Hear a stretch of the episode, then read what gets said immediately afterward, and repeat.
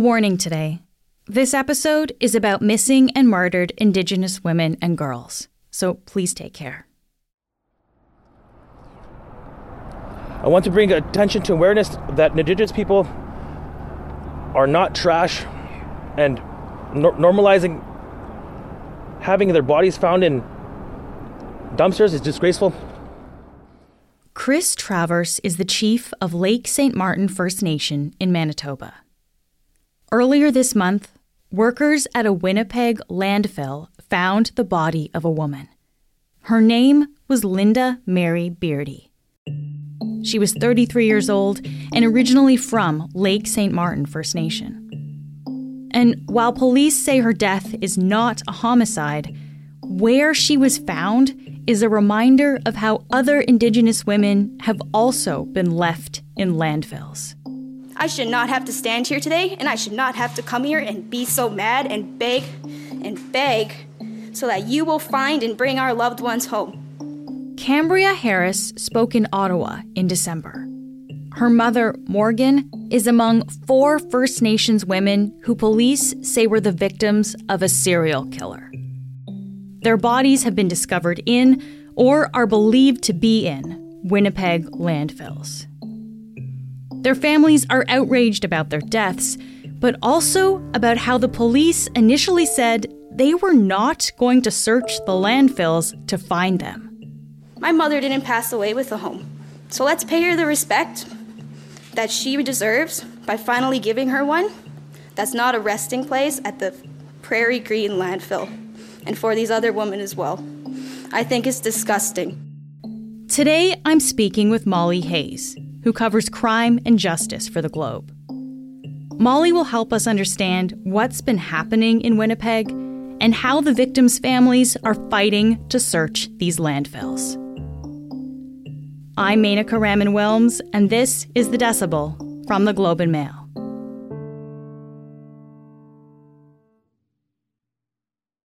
Molly, thank you so much for being here today. Thanks for having me on. So, we learned on Thursday last week that the police are not considering Linda Mary Beardy's death a homicide. Uh, she's the woman who was found at Brady landfill, of course, last week. Uh, but she's not the only woman who's been recovered from this landfill. Uh, and in order to understand this, Molly, we, we have to go back actually to May 2022. So, tell us what happened then. Mm-hmm. So, on May 16th, 2022, the remains of a woman were found first in a garbage bin behind a Winnipeg apartment building and then a short time later at the same landfill, the Brady Road landfill. Hmm. Um, within a few days, uh, a man named Jeremy Skibicki is arrested. He was charged with the murder of that woman who was identified at that time as Rebecca Contois. Jump six months forward in time to December, and Winnipeg police hold a press conference. And they announce that the same man charged with Rebecca's murder is now facing three more first degree murder charges. So basically, police are now alleging this is a serial killer. Yeah. And, and, do we know who, who those other women are? Yeah. So his other three victims, we now know, um, are believed to include Morgan Harris, a 39 year old woman, a 26 year old woman, Mercedes Myron, and then a fourth woman who they haven't been able to identify, but whom elders have, have called uh, Buffalo Woman. Okay. Police have said they don't know where Buffalo Woman's body is, um, in addition to not knowing who she is. But they have said that they believe Morgan and Mercedes are at another landfill in the city known as the Prairie Green landfill. So they believe their their bodies have been have been dumped there, essentially. Mm-hmm. And, just to be clear, these are all these are all First Nations women. Mm-hmm. Mm-hmm. Uh, was this this man who was arrested, this alleged serial killer, uh, was, was he known to police before the deaths of these women? Because I mean, these are these are massive crimes. Yeah, so this was someone with a record um, and with a record of violence against past partners. So, uh, you know, including an ex who'd been granted an order of protection against him in, in I think 2019. Okay. So in December 2022, this is when these three additional first degree murder charges were laid uh, against this man. But when exactly do police believe that these women were killed? So there's four women killed in total. What, what's the timeline here? Yeah, so we don't learn about it, and and when I say we, I also include the families there um, until December. But it actually was police believe around the same time that Rebecca Contois was killed. So I think it was a period of like six weeks between March and May 2022 that all four of these women were killed. Okay, March and May 2022. And it's December that year. That's when police are actually making these announcements. So so that's I mean that's like at least 7 months between when he actually killed these women and when police are announcing this to the public. Like why why did it take so long? Yeah, I mean I'm not sure. I think that's a big question that people still have and and it's it's pretty devastating to look back, you know, even just from media reports in that that 6 month window. You know, there's videos of the family taping up missing person posters around the city and mm. you know we see other family members posting very desperate pleas to facebook looking for any sign of their whereabouts and so you know it, it's quite gutting to realize now in hindsight that during that period that they were so desperately searching for them the police believed already that they were in the, the landfill wow so, so police believe both Morgan Harris and, and Mercedes Myron are at this landfill, Prairie Green landfill, just just north of, of Winnipeg. What about the recovery effort here? Like, what have police said around this? So, at the time that they announced this in December, they also say that they're not going to recover them. That back in June, I think it was, that they had made this determination they decided already that it was too difficult. They said too much time had passed, basically, that it would be too difficult and dangerous to attempt a recovery. You know, in June, the factors they were citing as uh, these sort of insurmountable hurdles were um, asbestos. You know, they said that that would pose a, a, danger to searchers at the site. They mentioned animal bones strewn through the site, that it would, there's, you know, such a high volume of them that it would make it very difficult to discern human from animal bones. And then also, you know, one of the main things was just the volume of debris that they would have to sift through. Hmm. So that was already a challenge in June, never mind in December, and never mind now in April.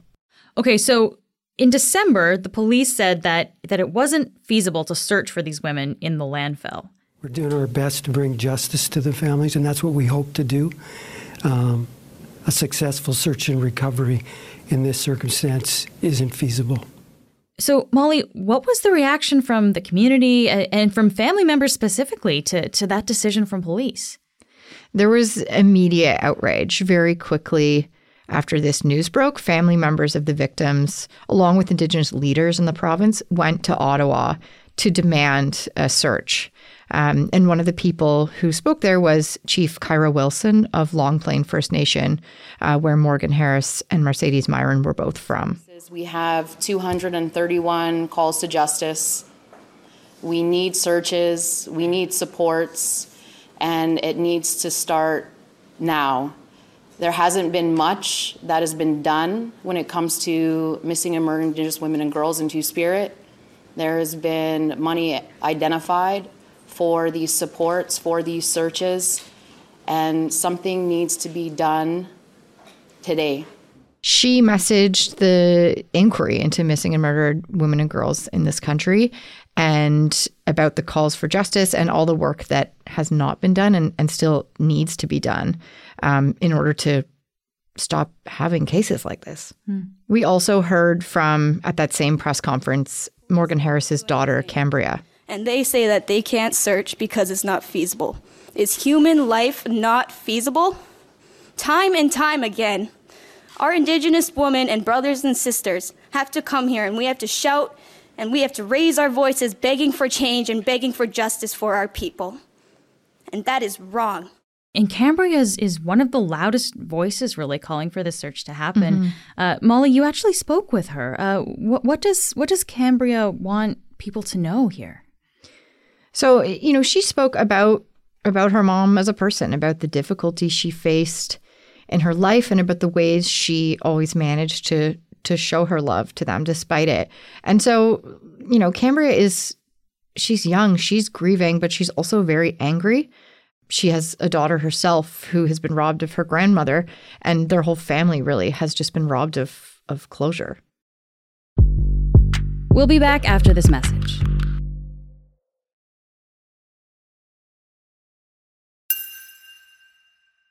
So, I mean, it sounds like the victims' families uh, and their community here have really been pushing for action to try and find these women. So, what came out of all of this? Um, so, we now have a feasibility study underway. A committee was formed, an Indigenous led committee that's looking at what it would look like to search this. You know, what what it would entail, what it might cost, how much time would it take.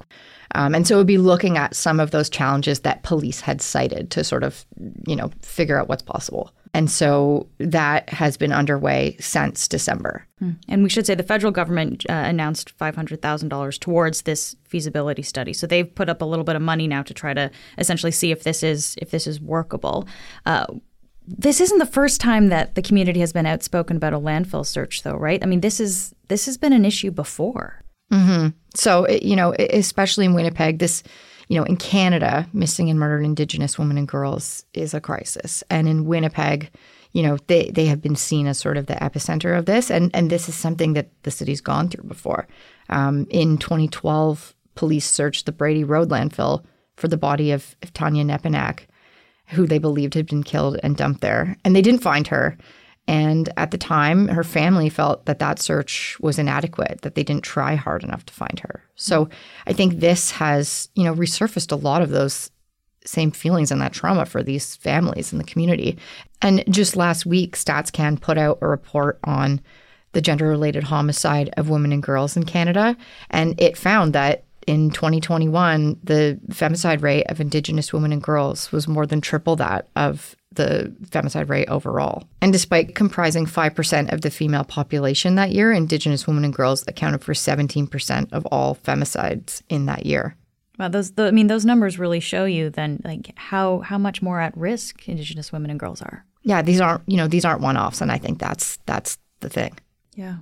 Also, Molly, you you talked to some experts in the field about what it would actually take to do a search like this. So, so what did they tell you about the difficulties of of, of actually searching a, a place, a, a landfill in this way? Yeah, so I spoke with three forensic anthropologists about the specific difficulties of of landfill searches because they are very complicated. You know, it, it's a unique type of search to do.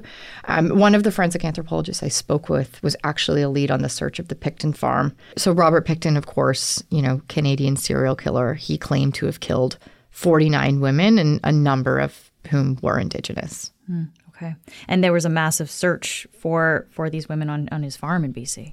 Yeah, so that is known still today as Canada's largest crime scene. And it's worth noting, too, that's one of the things the forensic anthropologist pointed out that that farm, uh, you know, a 14 acre plot of land took a year and a half to search. The landfill police have described as four acres, so that pales in comparison to that search. You know, they, they certainly agreed this would be a complicated search. This would likely be a very expensive search. But one of the most interesting things to me was that they said, you know, it depends on who you envision doing the search. If you picture police officers doing it, then yeah, some of this might be very difficult. But that's why they said it, you don't use police officers for these searches. You use experts who are trained to do this and to look for the, the things you're looking for. Hmm. And, and what kind of things would they look for? Like if we have forensic anthropologists actually doing this searching, what what are the clues? I guess that they they use.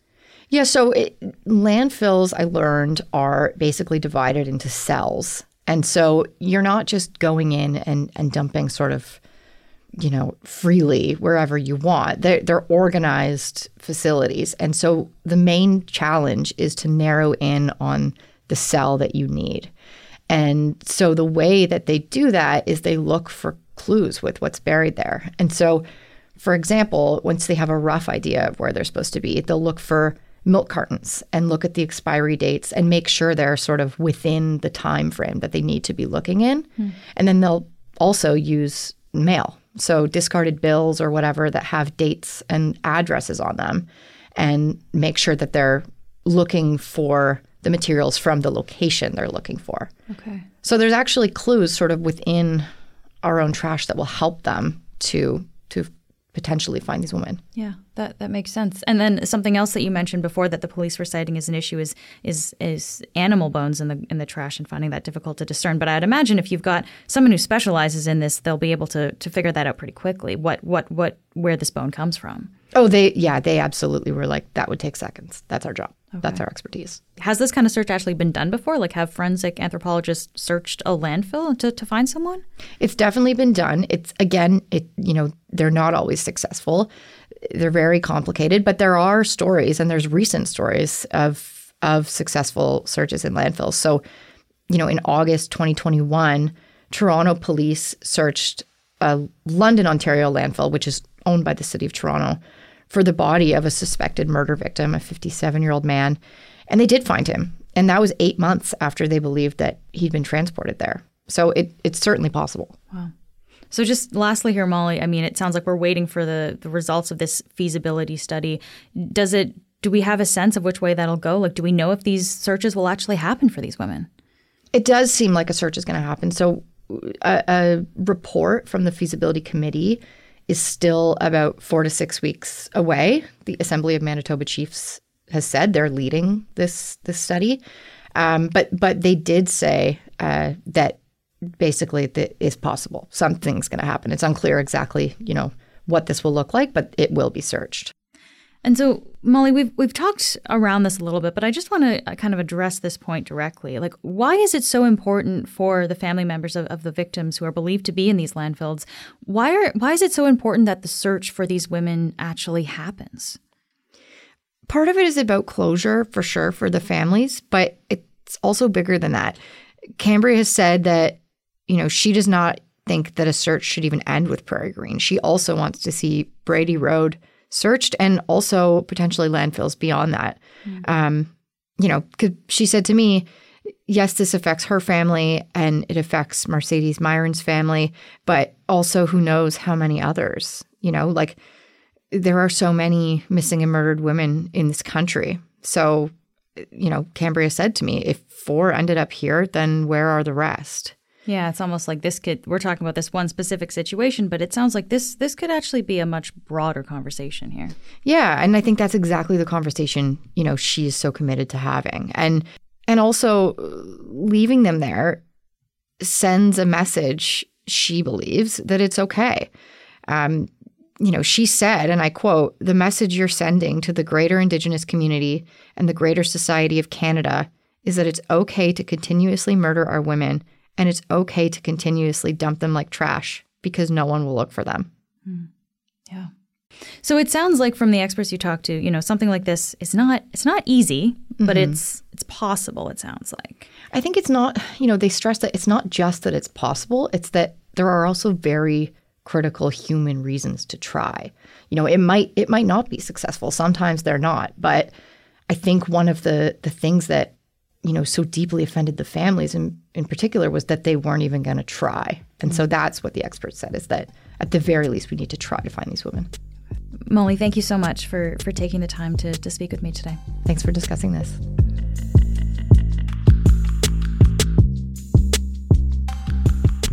That's it for today. I'm Menaka Raman Wilms. Our producers are Madeline White, Cheryl Sutherland, and Rachel Levy McLaughlin. David Crosby edits the show. Adrian Chung is our senior producer, and Angela Pacenza is our executive editor. Thanks so much for listening, and I'll talk to you tomorrow.